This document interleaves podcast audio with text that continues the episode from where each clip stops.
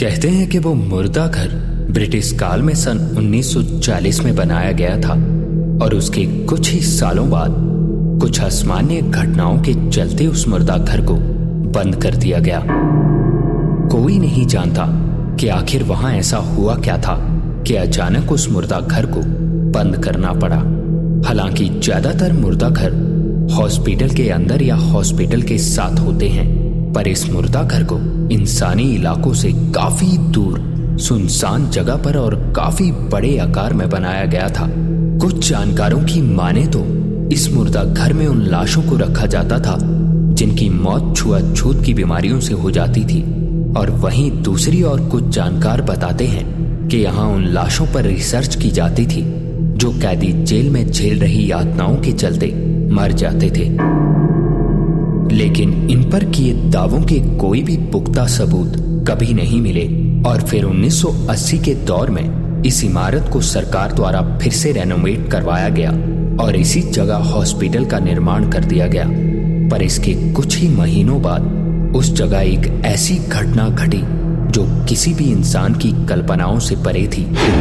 वहां एक ही रात में लगभग साठ मरीजों के साथ साथ दस कर्मचारियों की बड़े ही रहस्यमय तरीके से मौत हो गई। बड़ी हैरानी की बात थी कि मरने वाले सभी लोगों की लाशें हॉस्पिटल के मुर्दा घर में मिली थी और इस घटना के बाद एक बार फिर उस जगह को हमेशा हमेशा के लिए बंद कर दिया गया। आज की कहानी उसी मुर्दा घर में घटी एक ऐसी घटना पर आधारित है जिसको सुनने के बाद आप भी किसी खंडहर इमारत के आसपास जाने से पहले सौ बार सोचेंगे। नमस्कार, माय टाउन चैनल में आपका एक बार फिर स्वागत है। एक कहानी ऐसी भी एपिसोड दो सौ तिरसठ।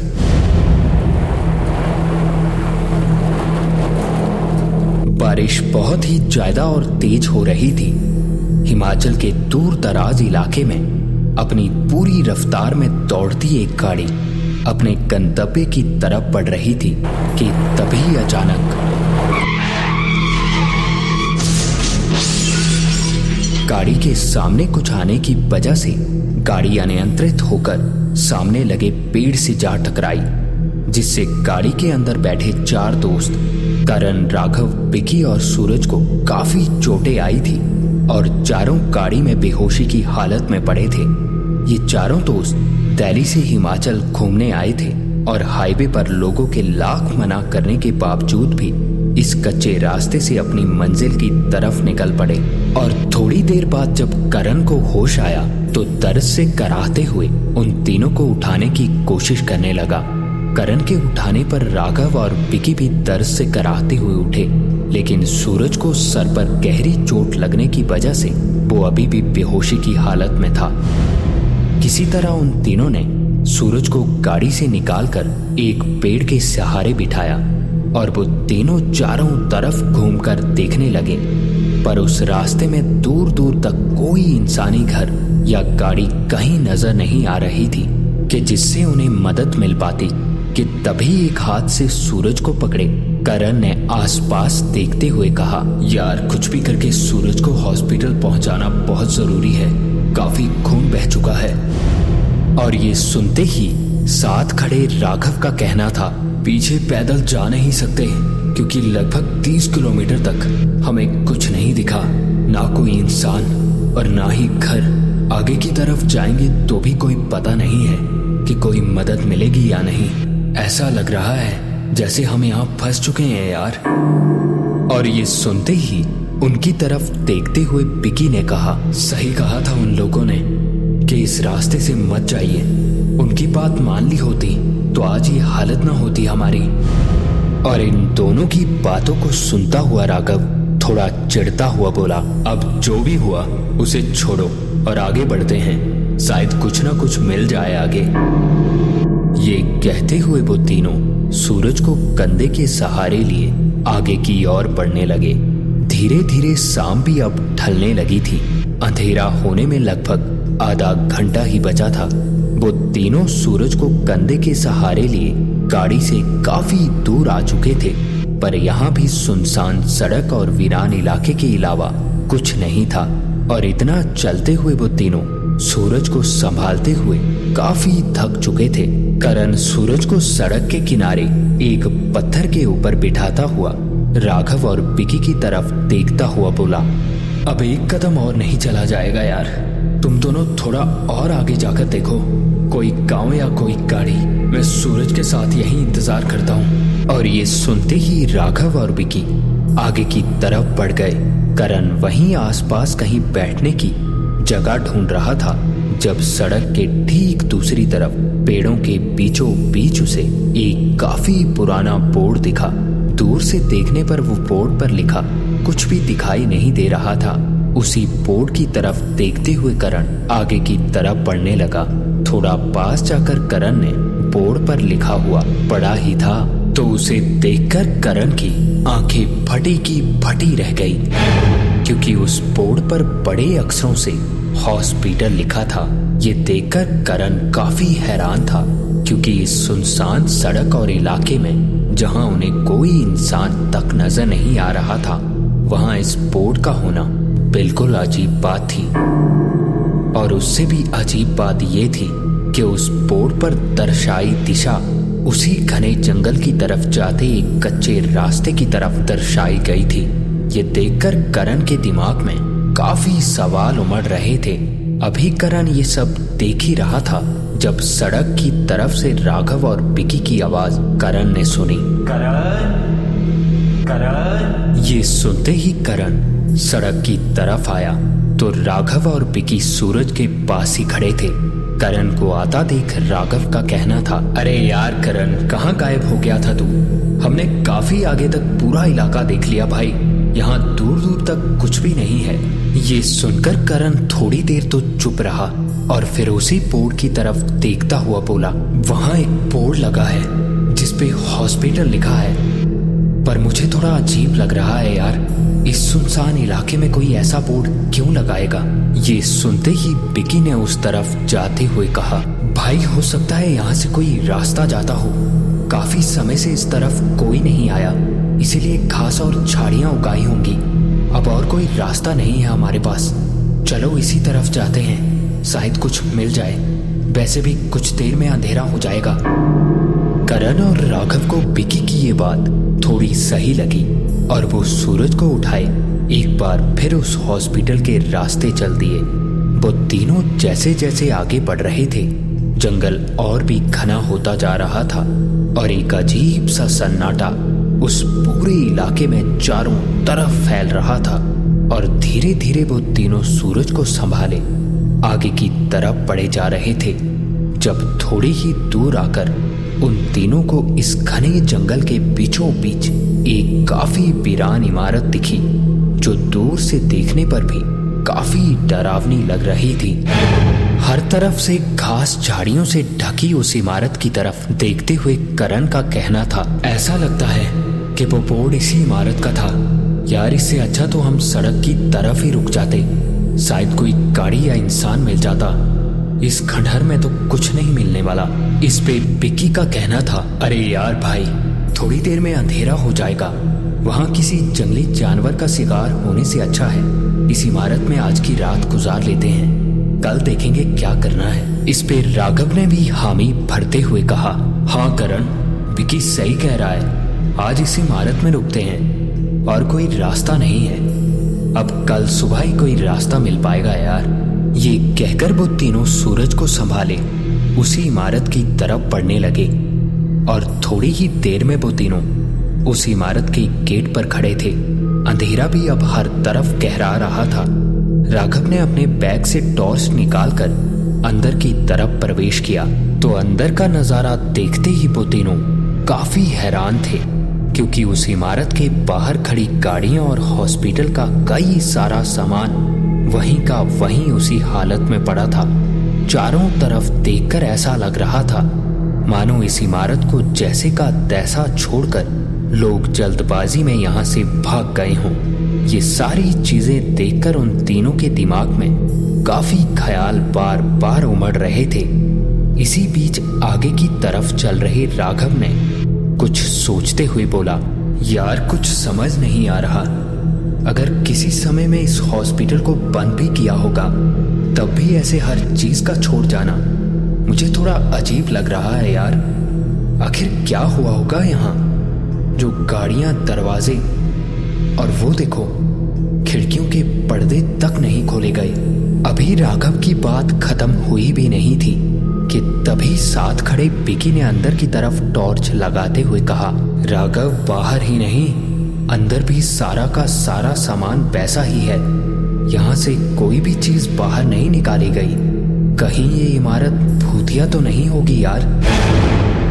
ये सुनते ही कंधे के सहारे सूरज को लिए करण ने थोड़ा चिढ़ते हुए कहा, ये ख्याली बातें बनाना छोड़ो यार, जल्दी अंदर कोई जगह ढूंढकर सूरज को होश में लाने का सोचते हैं और शायद अंदर कोई मिल जाए जिससे सूरज की मरहम पट्टी का इंतजाम हो जाए।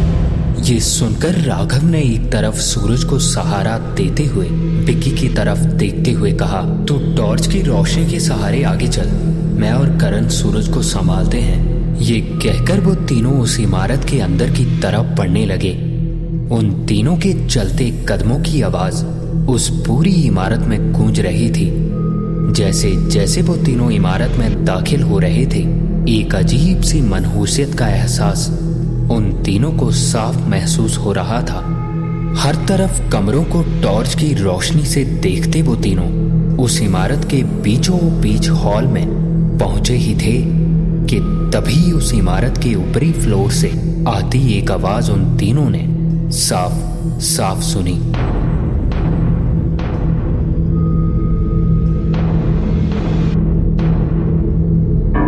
इस आवाज को सुनने से ऐसा लग रहा था मानो कोई लोहे के ताबूत में बंद बाहर निकलने को छटपटा रहा हो, और ये आवाज सुनकर वो तीनों यही सोच रहे थे कि इस सुनसान इमारत में इस रात के समय आखिर कौन हो सकता है।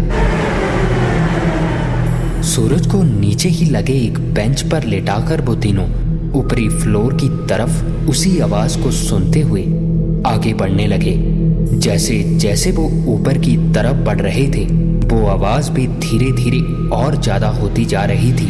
डरते हुए वो तीनों ऊपरी फ्लोर पर पहुंचे तो हर तरफ हॉस्पिटल का सारा सामान बिखरा पड़ा था और हर तरफ मकड़ी के जालों से पूरा फ्लोर भरा पड़ा था। अभी वो तीनों उस आवाज की तरफ बढ़ पाते कि तभी एक जोर की आवाज से लास्ट कोने का दरवाजा खुला।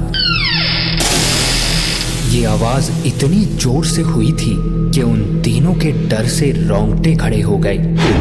डरते हुए और उस तरफ टॉर्च की रोशनी में देखता हुआ राघव बोला, कौन है कौन है वहां? राघव की आवाज उस पूरी इमारत में गूंजी और एक बार फिर वहां सन्नाटा पसर गया। इन सभी हो रही घटनाओं से अब उन तीनों के अंदर काफी डर बैठ चुका था। अभी वो कुछ सोच पाते जब उन्हें अपने ठीक पीछे ऐसा महसूस होने लगा मानो जैसे उनके पीछे कोई खड़ा उन्हें ही घूर रहा हो। डरते हुए उन तीनों ने मुड़कर पीछे देखा तो टॉर्च की रोशनी में वहां उड़ती धूल के अलावा कुछ नहीं था। इतने में डरते हुए बिकी का कहना था, यहाँ कुछ गड़बड़ है भाई, चलते हैं यहाँ से, मैंने पहले ही कहा था यहाँ कुछ तो अजीब है। बिकी का इतना कहना भर था जब नीचे के फ्लोर से एक बड़ी भयानक चीख उन तीनों ने साफ साफ सुनी।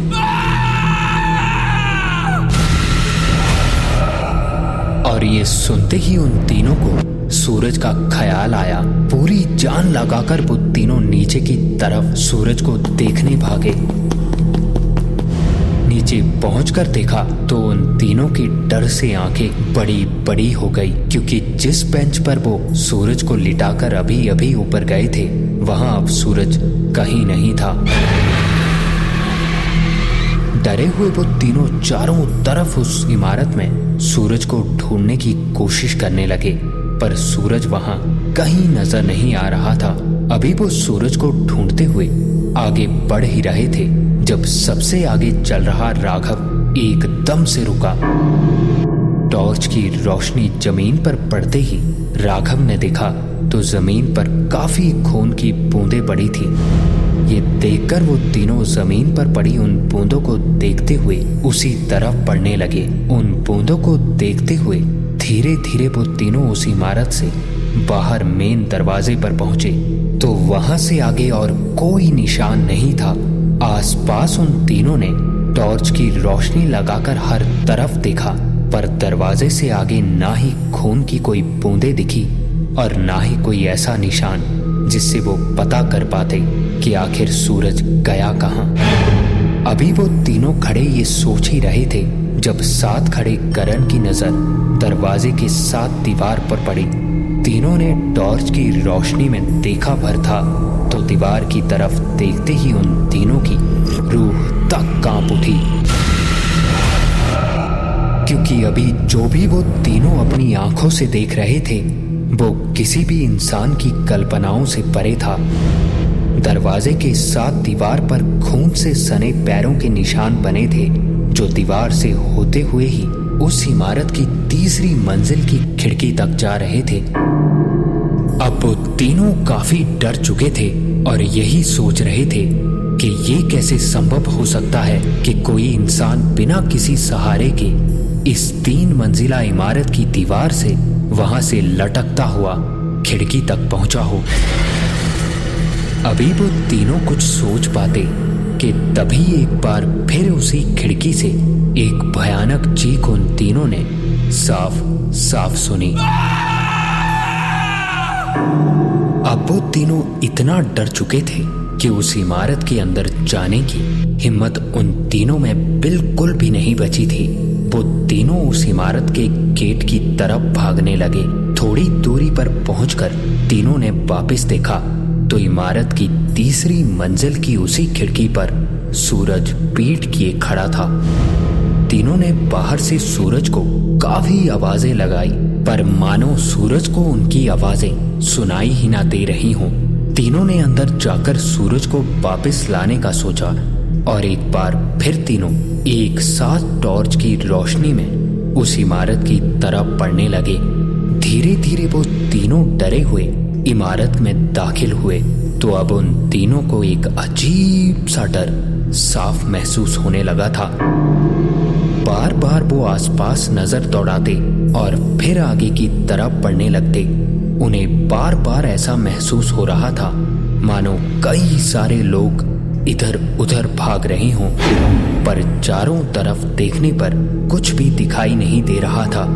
वो तीनों धीरे धीरे हॉल में पहुंचे और ऊपर फ्लोर की तरफ जाने वाली सीढ़ियों की तरफ जाने को अभी हुए ही थे कि तभी सीढ़ियों से एक भयानक चीख के साथ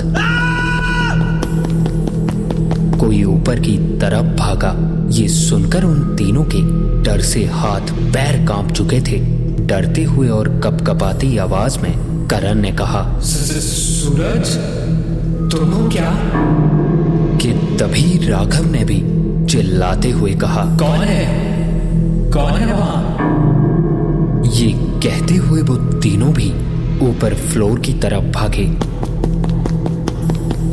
फ्लोर पर पहुंचकर टॉर्च की रोशनी में देखा तो वहां कोई नजर नहीं आ रहा था।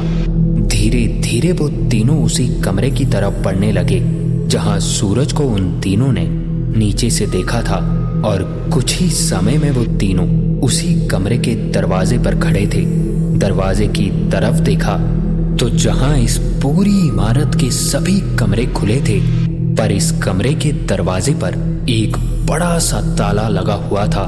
दरवाजे को खटखटाते हुए वो तीनों सूरज को आवाजें लगाने लगे पर अंदर से कोई आवाज वापस नहीं आ रही थी कि तभी पास पड़ी एक टूटी चेयर से करण ने ताले को तोड़ना शुरू किया ही था जब सबसे पीछे खड़े विकी की नजर दरवाजे के ऊपर लगे बोर्ड पर पड़ी। उस बोर्ड को देखते ही विकी ने राघव और करण को रोकते हुए उस तरफ देखने का इशारा किया और बोर्ड को पढ़ते ही विकी ने डरते हुए कहा, भाई ये हॉस्पिटल का मुर्दा घर है, इसे नहीं खोलना चाहिए यार, चलो चलते हैं यहाँ से। विकी की इस बात को सुनते ही थोड़ा गुस्से में राघव ने जवाब दिया, अबे मुर्दा घर हो या कुछ भी हो, अंदर सूरज है, उसके बिना यहाँ से जाने के बारे में तू सोच कैसे सकता है यार। और ये सुनते ही विकी ने डरते हुए एक बार फिर बोला, भाई जरा सोच, जब से हम यहाँ आए हैं यहाँ अजीब अजीब घटनाएं हो रही हैं, और अगर सूरज जिंदा होता तो हमारे पास आता ना, दीवार से चढ़कर खिड़की से इस मुर्दा घर की तरफ नहीं जाता। तुम समझ नहीं पा रहे हो, यहाँ कुछ तो ऐसा है जो हमारी समझ से परे है भाई। इतना कहते कहते ही करण ने उस दरवाजे पर लगे उस ताले को तोड़ दिया और ताले के टूटते के साथ ही उस दरवाजे को अंदर से जोर जोर से पीटने की आवाजें आने लगी। इससे डरे वो तीनों एकदम से पीछे की तरफ हुए और ये सुनते ही विकी के दिमाग में काफी डरावने ख्याल चलने लगे। वो इतना डर चुका था कि उठकर वहां से बाहर की तरफ भागा। विकी को ऐसे भागता देख करण और राघव भी अब काफी डर चुके थे, पर सूरज का सोचकर उन दोनों ने हिम्मत करके धीरे धीरे उस कमरे का दरवाजा खोला और दरवाजा खुलते ही उसी खिड़की पर सूरज अभी भी खड़ा था। एकदम दोनों सूरज की तरफ भागे और उसके पास पहुंचकर उसे बाहर लाने की कोशिश करते उससे पहले ही एक अजीब सी मुस्कुराहट के साथ सूरज ने उन दोनों की तरफ देखा और कमरे के दूसरी तरफ हाथ का इशारा करते हुए धुएं की तरह उन दोनों के देखते ही देखते गायब हो गया। राघव और करण कुछ भी सोच पाते उससे पहले ही उस मुर्दा घर का मेन दरवाजा अपने आप ही बंद हुआ और उन दोनों की चीखों से पूरा हॉस्पिटल गूंज उठा।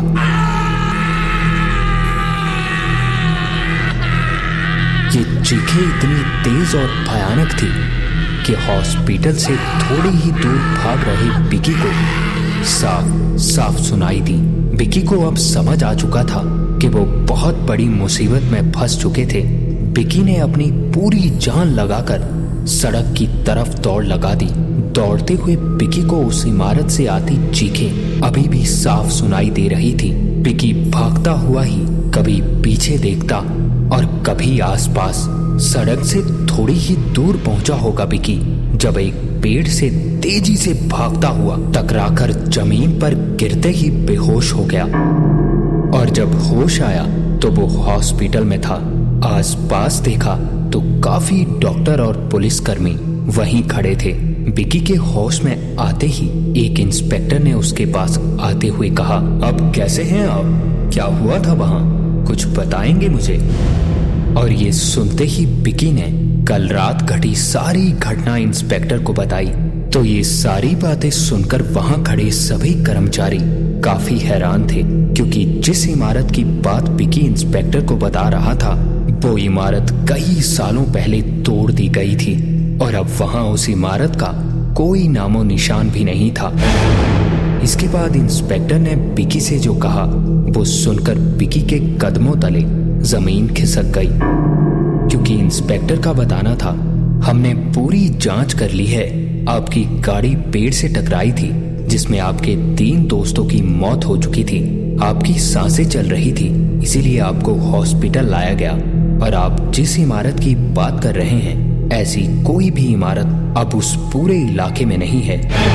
लगता है आपको कोई वहम हुआ है, हमने पूरी तफ्तीश कर ली, आपके तीनों दोस्तों के सिर पर गहरी चोट लगने की वजह से मौत हुई थी। इंस्पेक्टर की कही सारी बातें सुनकर बिकी कुछ भी समझने की हालत में नहीं था, क्योंकि वो पूरी घटी घटना बिकी ने अपनी आंखों से देखी थी। आज इस घटना को घटे उन्नीस साल हो चुके हैं, पर आज भी बिकी उस घटना के बारे में सोचकर कांप जाता है।